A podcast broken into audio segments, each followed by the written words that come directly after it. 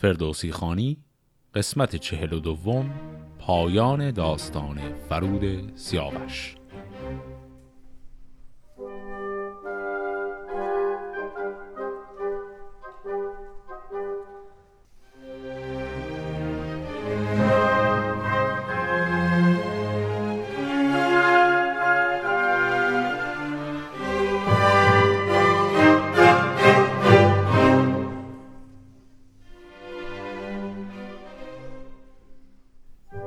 داستان قسمت قبل اونجا به پایان رسید که توس به خاطر سوء تفاهمی که خودش مسببش بود فرود رو نشناخت به حرف بهرام که فرود رو شناخته بود گوش نداد و سوارانی از لشکر خودش رو فرستاد که او رو دستگیر کنند یا بکشند.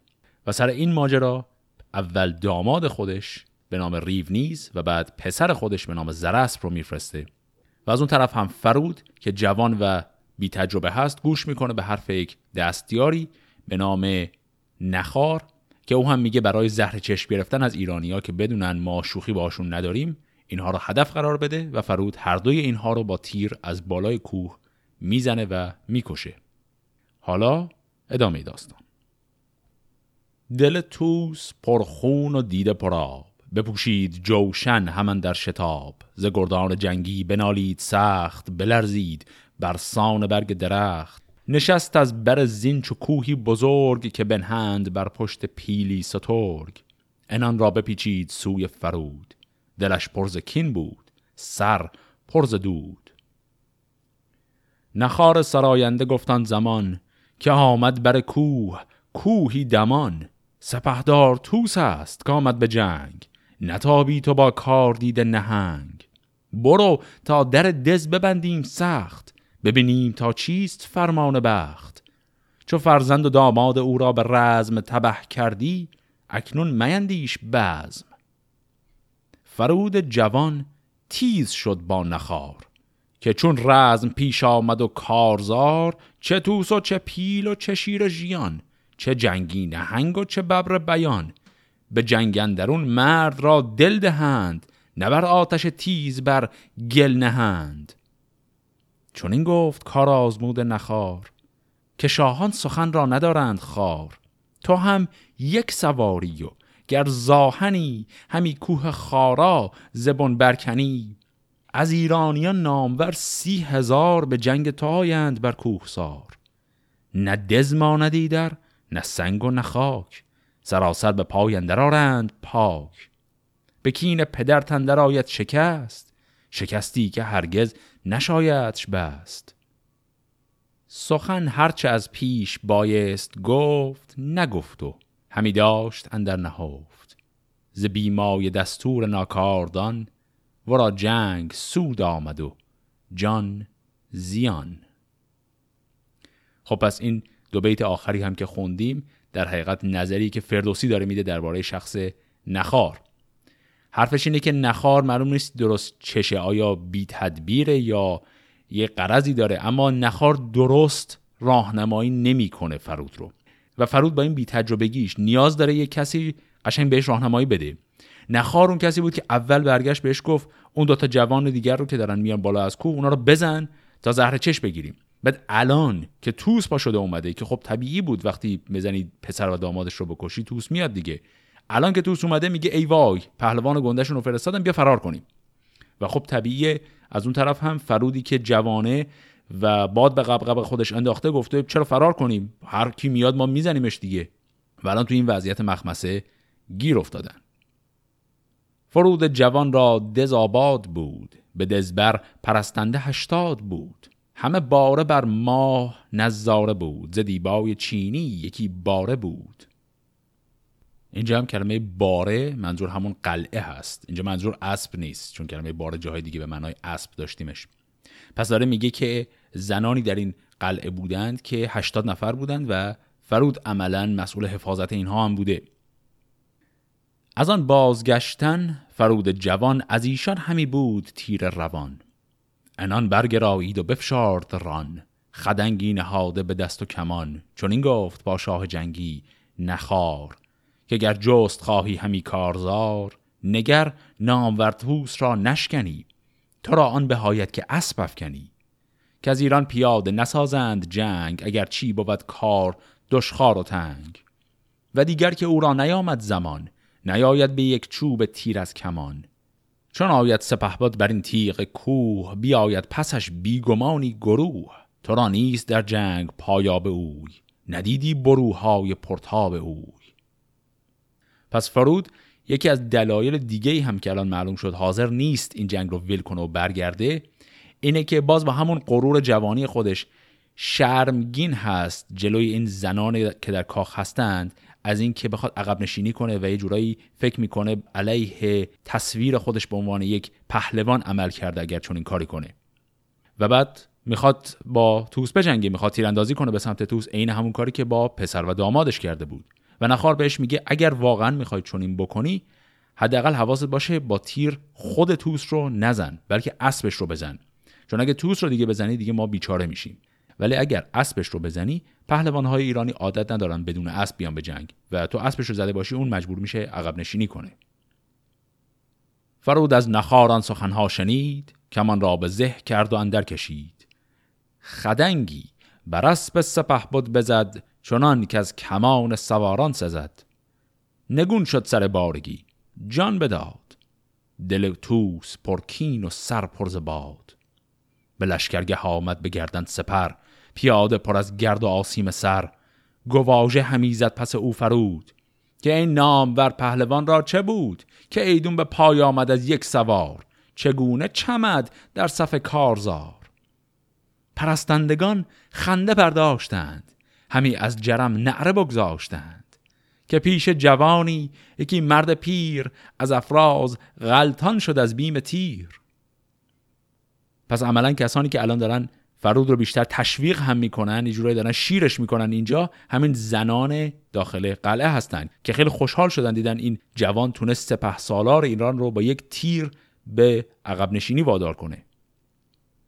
سپه بد فرود آمد از کوه سر. برفتند گردان بدن دوه در. که ای در تو باز آمدی تندرست به داب مژه رخ نبایست شست.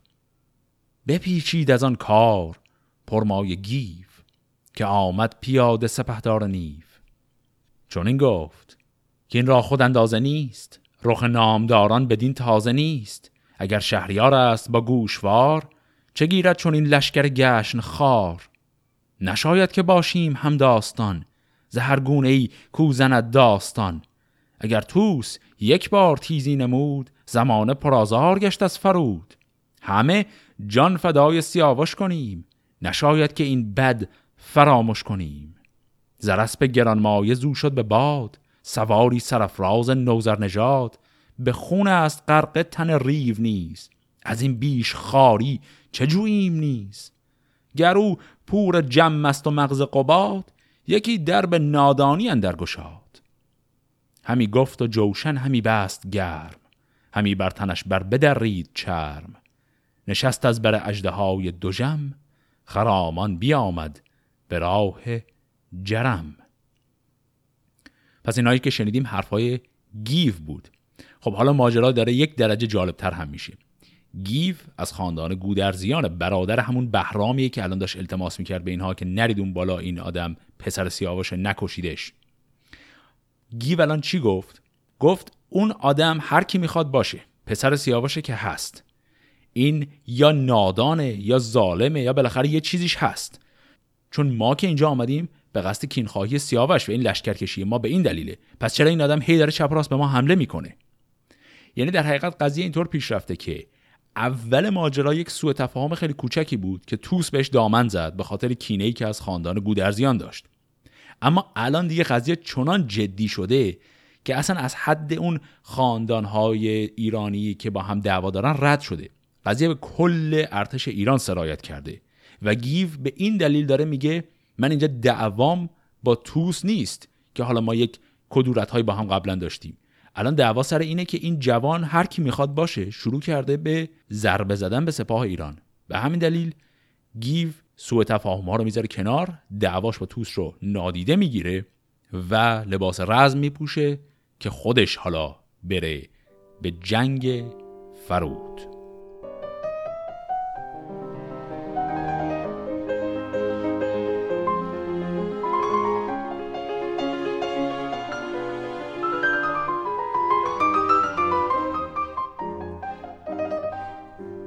فرود سیاوش چون او را بدید یکی باد سرد از جگر برکشید.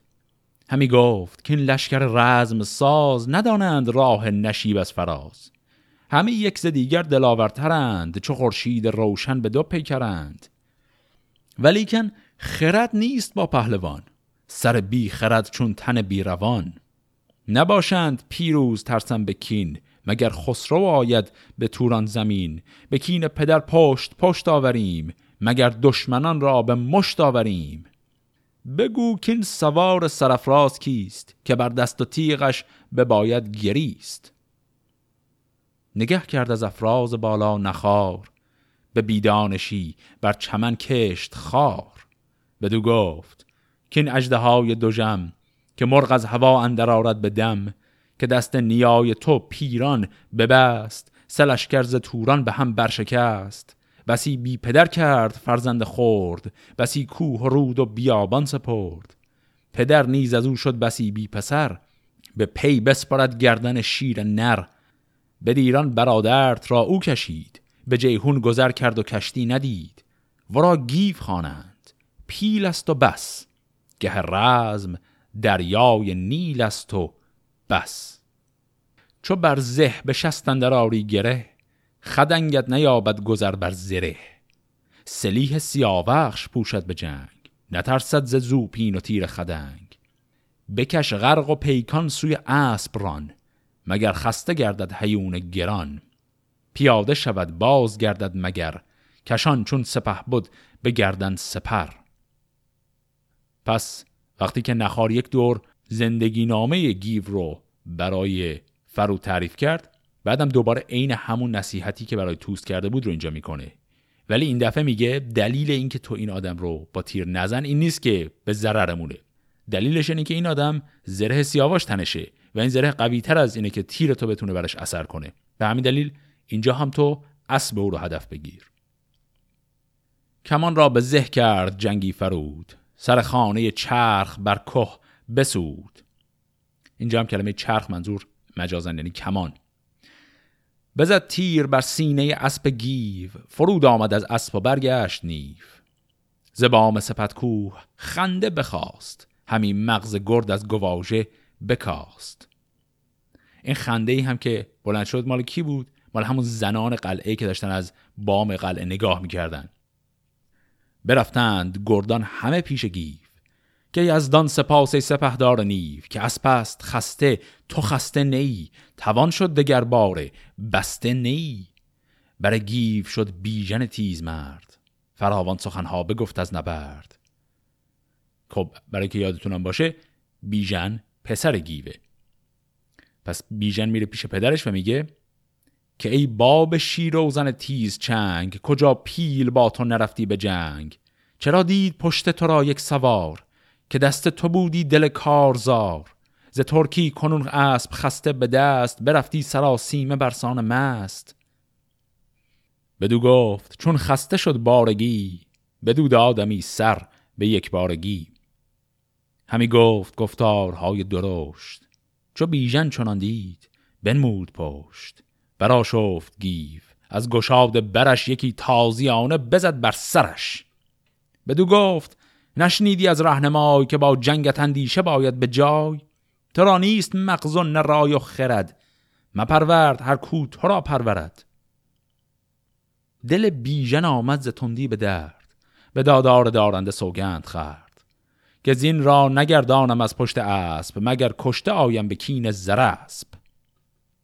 خب اینجا یک اتفاق جالبی افتاد بین پدر و پسر.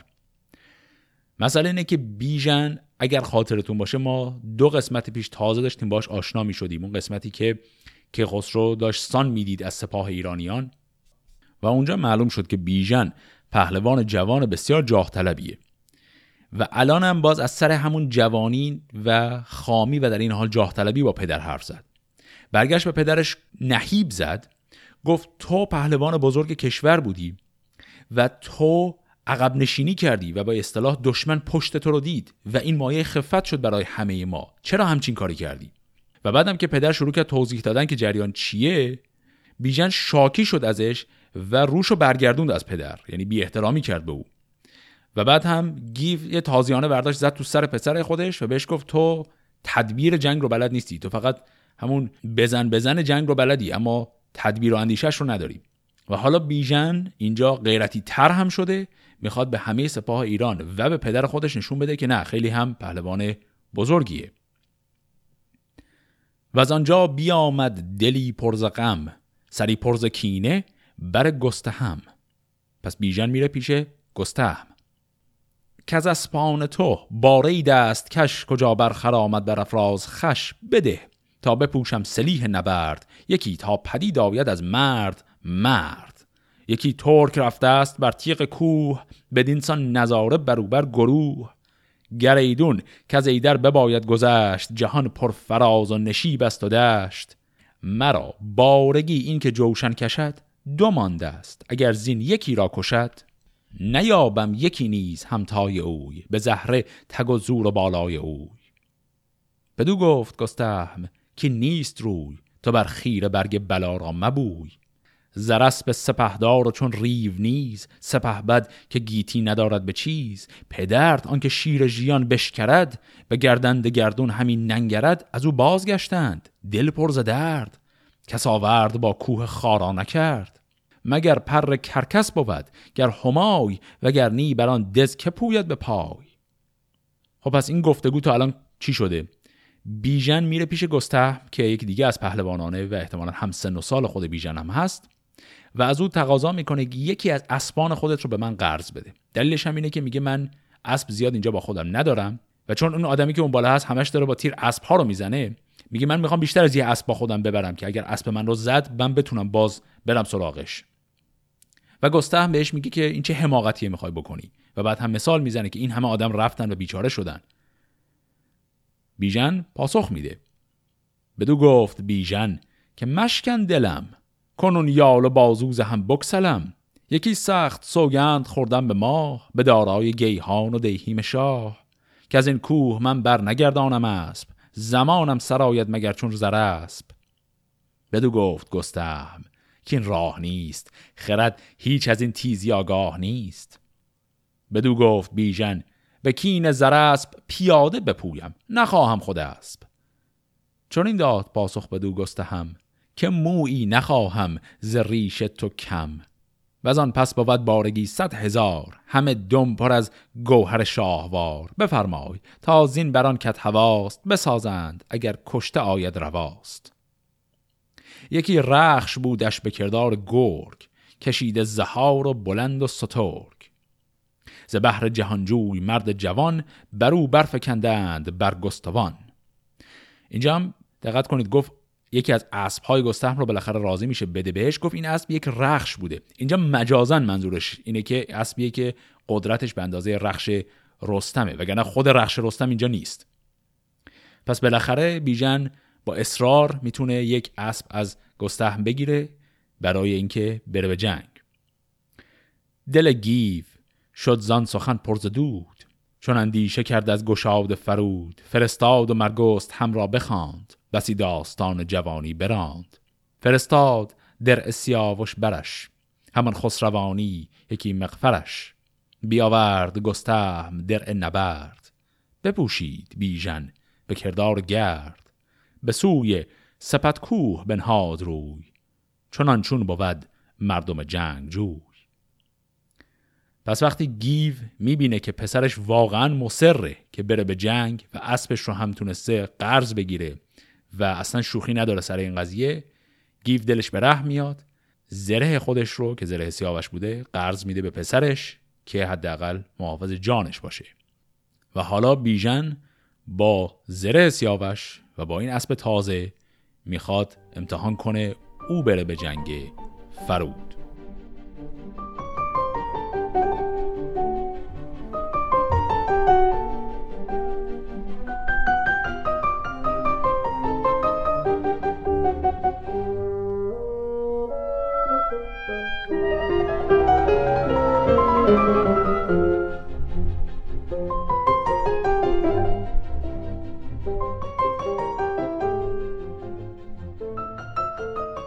چون این گفت شاه جوان با نخار که آمد به نوی یکی نامدار. نگه کن ببین تا ورا نام چیست بر این مرد جنگی که خواهد گریست. به خسرو نخار سراینده گفت که این را از ایران کسی نیست جفت که فرزند گیو است مردی دلیر به هر رزم پیروز باشد چو شیر. ندارد جزو گیو فرزند نیست گرامی تر از توز جان و ز چیز. تا اکنون سوی بارگی دارده است. دل شاه ایران نشاید شکست. و دیگر که او داردان هم زره. کجا گیو زد بر میانش گره. برو تیر و زوپین نیابد گذار سزد گر پیاده کند کارزار. تو با او بسنده نباشی به جنگ. نگه کن که الماس دارد به چنگ. بزد تیر بر اسب بیژن فرود. تو گفتی به دست اون جان نبود. بیافتاد و بیژن جدا گشت از اوی. سوی تیغ با تیغ بنهاد روی. یکی نعره زد. که ای سوار دلیر بمان تا ببینی کنون رزم شیر. بدانی که بی اسب مردان جنگ بیایند با تیغ هندی به چنگ. ببینی مرا گر بمانی به جای به پیکار از آن پس نیاید رای. چو بیژن همی بر نگشت از فرود فرود اندران نیز تندی نمود. یکی تیر دیگر بینداخت شیر سپر بر سر آورد مرد دلیر. سپر بردرید و زره را نیافت. از او روی بیژن به مستی نتافت. این کلمه مستی هم یعنی گله و شکایت. از آن تند بالا چو بر سر کشید بزد دست و تیغ از میان برکشید. فرود گرانمایه زو بازگشت. همه باری دز پرآواز گشت. دوان بیژن آمد پس پشت اوی یکی تیغ با تیز در مشت اوی. به برگستوان برزد و کرد چاک گرانمایه اسپندر آمد به خاک. به دربند حسنندر آمد فرود دلیران دز در ببستند زود. زباره فراوان ببارید سنگ بدانست کان نیست جای درنگ. خروشید بیژن که ای نامدار ز مردی پیاده دلیری سوار چون این بازگشتی و شرمت نبود. دریغان دل و نام جنگی فرود. بیا آمد بر توس از آن رزمگاه. چنان گفت که ای پهلوان سپاه سزد گر به رزم چنین یک سوار شود نام بردار یک دشت خار. اگر کوه خاراز پیکان او شود آب و دریا شود کان او. سپه باد نباید که دارد گفت. از این برتر اندازه نتوان گرفت. سپه باد به دارنده سوگند خرد که از این دز برارم به خورشید گرد. به کین زرس به گرامی سپاه برارم بسازم یکی رزمگاه. تن ترک بدخواه بیجان کنم ز خونش دل سنگ مرجان کنم. پس به این شکل بیژن عملا فرود رو شکست میده اما فرود می‌تونه فرار کنه به داخل قلعه و در قلعه رو میبندند و جان سالم به در می‌بره. و الان دیگه سپاه ایران می‌خواد تصمیم بگیره یک حمله با تمام قوا رو شروع کنه. از اون طرف می‌خوایم برگردیم داخل قلعه ببینیم اونجا چه خبره. چو خورشید تابنده شد ناپدید شب تیره بر چرخ لشکر کشید. دلیران دزدار مردی هزار ز سوی کلات اندر آمد سوار. در دز ببستند از این روی تنگ. خروش جرس خواست و آوای زنگ. جریره به پای گرامی بخفت. شب تیره با درد و غم بود جفت. به خواب آتشی دید که از دز بلند برافروختی پیشان ارجمند. سراسر سپت کوه بفروختی پرستنده و دز همی سوختی. دلش گشت پر درد و بیدار شد. روانش پر از درد و تیمار شد. به باره برآمد. جهان بنگرید. همه کوه پر جوشن و نیزه دید. دلش گشت پر خون و سر پر زدود. بیامد دمان تا به نزد فرود. بدو گفت بیدار گرده پسر که ما را بد آمد از اختر به سر. سراسر همه کوه پر دشمن است. در دز پر از نیزه و جوشن است. به مادر چنین گفت مرد جوان که از غم چنین چند باشی نوان؟ مرا گر زمانه شد از تسپری زمانه ز بخشش فزون نشماری به روز جوانی پدر کشته شد مرا روز چون روز او گشته شد. به دست گروی آمد او را زمان سوی جان من بیژن آمد دمان. بکوشم نمیرم مگر غرم وار نخواهم از ایرانیان زینهار. سپه را همه ترگ و جوشن بداد. یکی ترگ پرمایه بر سر نهاد. میان زیر خفتان رومی ببست. بیامد کمان کیانی به دست. توی این ابیاتی که خوندیم درباره خوابی که جریره دید و بعد گفتگویی که با پسرش فرود داشت چند تا نکته خیلی جالب بود. جریره خوابی که دید مثل همه خوابهایی که ما در شاهنامه داریم این خوابها همه خیلی واقع گرایانه هستن. خیلی نمادی درشون نیست. دقیقا همون چیزی که در آینده قرار اتفاق بیفتن و اینا به خواب می‌بینن. حالا یکم جلوتر خواهیم دید که این آتش جریانش چیه. ولی جریره فهمیده که بلای خیلی بزرگی نزدیکه. پسر رو بیدار می‌کنه میگه قلعه ما محاصره شده و اینها دارن میان. و جوابی که فرود میده اینه که چه عیبی چه باکی هست. پدر من هم جوان مرگ شد و او هم ناجوان مردانه کشته شد. من همونطور ممکنه کشته بشم و من هیچ باکی ندارم. بعد چند تا مقایسه جالب کرد. گفت اگر به دست گروی زره کشته شده بود پدر من الانم من به دست همچون آدمی به نام بیژن کشته میشم. یعنی بیژن ایرانیان رو معادل کرد با گروه زره. از طرف دیگه در بیت بعدی گفت من بکوشم نمیرم مگر غرموار. این غرموارش خیلی جالبه. چون غرم یه کلمه ایه که اگر خاطرتون باشه خیلی وقت پیش ما این کلمه رو داشتیم. یعنی میش کوهی یا بز کوهی. تو داستان هفتخان رستم این کلمه رو داشتیم. اینجا نکته جالب اینه که خب همه جای داستان هی تکرار شده که سیاوش رو مثل یک گوسفند کشتن. یعنی دست و پاش رو بستن و سرش رو بریدن. میگه منم حاضرم تا اونجور کشته شدن پیش برم. فقط ظرافت کوچکش اینه که اگر سیاوش مثل گوسفند کشته شده بود اینجا فرودی که در دل کوه داره زندگی می‌کنه میگه من مثل میش کوهی کشته بشم. یعنی این هم ظرافتی که در عین تلخی در دل داستان گنجونده شده.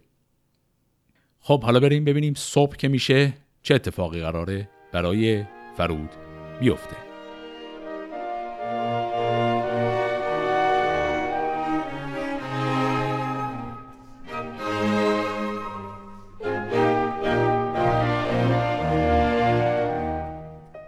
چو خورشید تابنده بنمود شهر خرامان برآمد به خم سپهر. ز هر سو برآمد خروش سران گراییدن های گران. او کوس با ناله کرنای دم نای سرغین و هندی درای برون آمد از باره دز فرود. دل ایران ترکان هر آن کس که بود. ز گرد سواران از گرز و تیر سر کوه شد همچو دریای غیر نبود هیچ هامون و جای نبرد همی کوه و سنگ اسب را خیره کرد. از این گونه تا گشت خورشید راست سپاه فرود دلاور بکاست. فراز و نشیبش همه کشته بود سر بخت مرد جوان گشته بود. دو خیره ماندند ایرانیان که چون او ندیدند شیر ژیان. ز ترکان نماندیچ با او سوار ندیدیچ تنها رخ کارزار. انان را بپیچید و تنها برفت ز بالا سوی دز شتابید و تفت. چو رهام و بیژن کمین ساختند فراز و نشیبش همی تاختند. چو بیژن پدید آمدن در نشیب سبک شد انان و گران شد رکیب. فرود جوان ترگ بیژن بدید بزد دست و گرز از میان برکشید.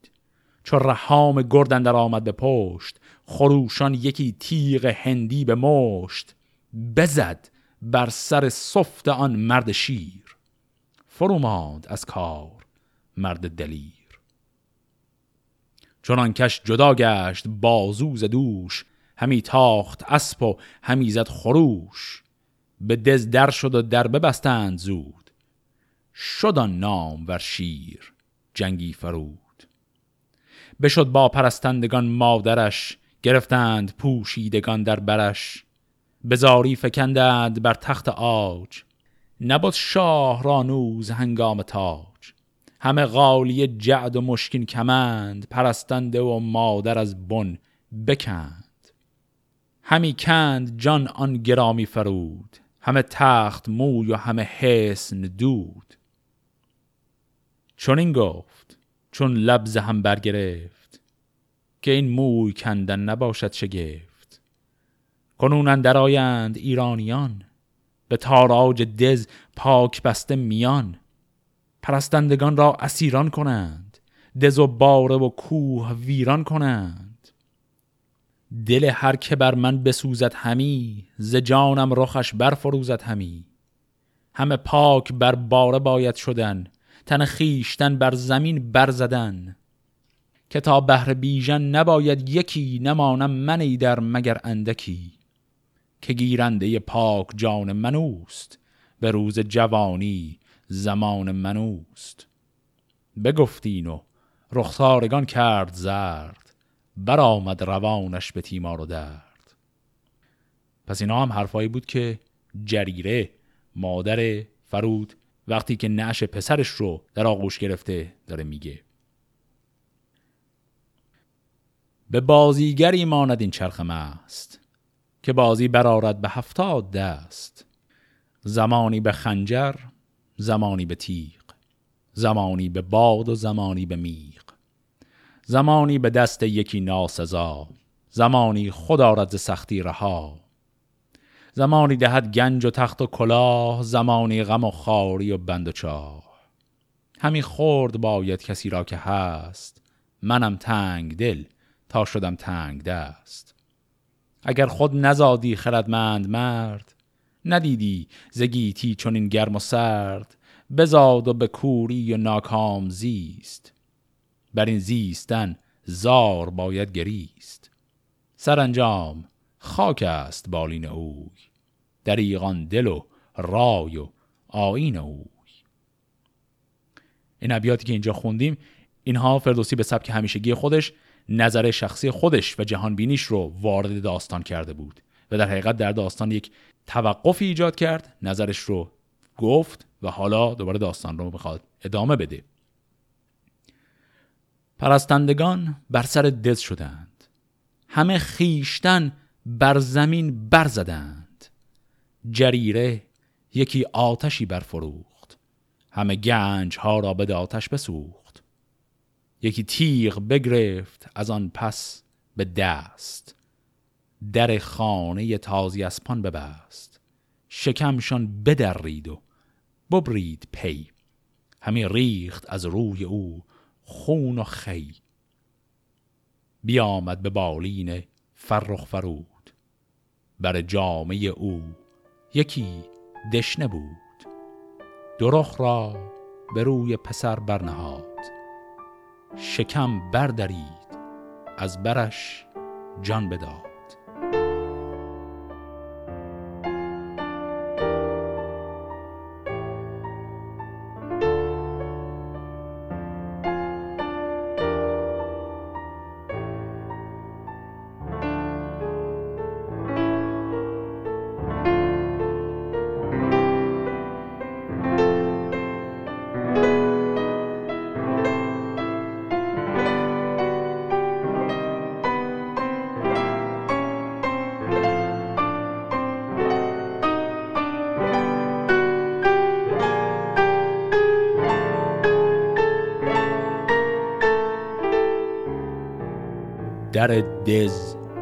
بکندند ایرانیان به قارت ببستند یک سر میان چو بهرام نزدیک آن باره شد از اندوه یک سر دلش پاره شد.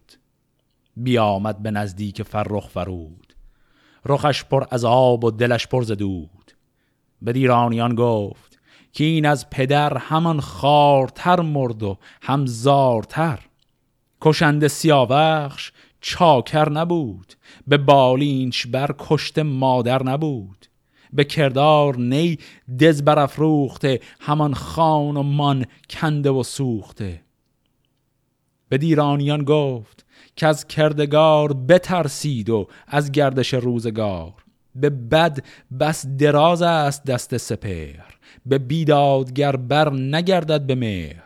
ز خسرو اکنون ندارید شرم که چندان سخن گفت با توس نرم. به کین سیاوش فرستادتان بسی پند و اندرزها دادتان.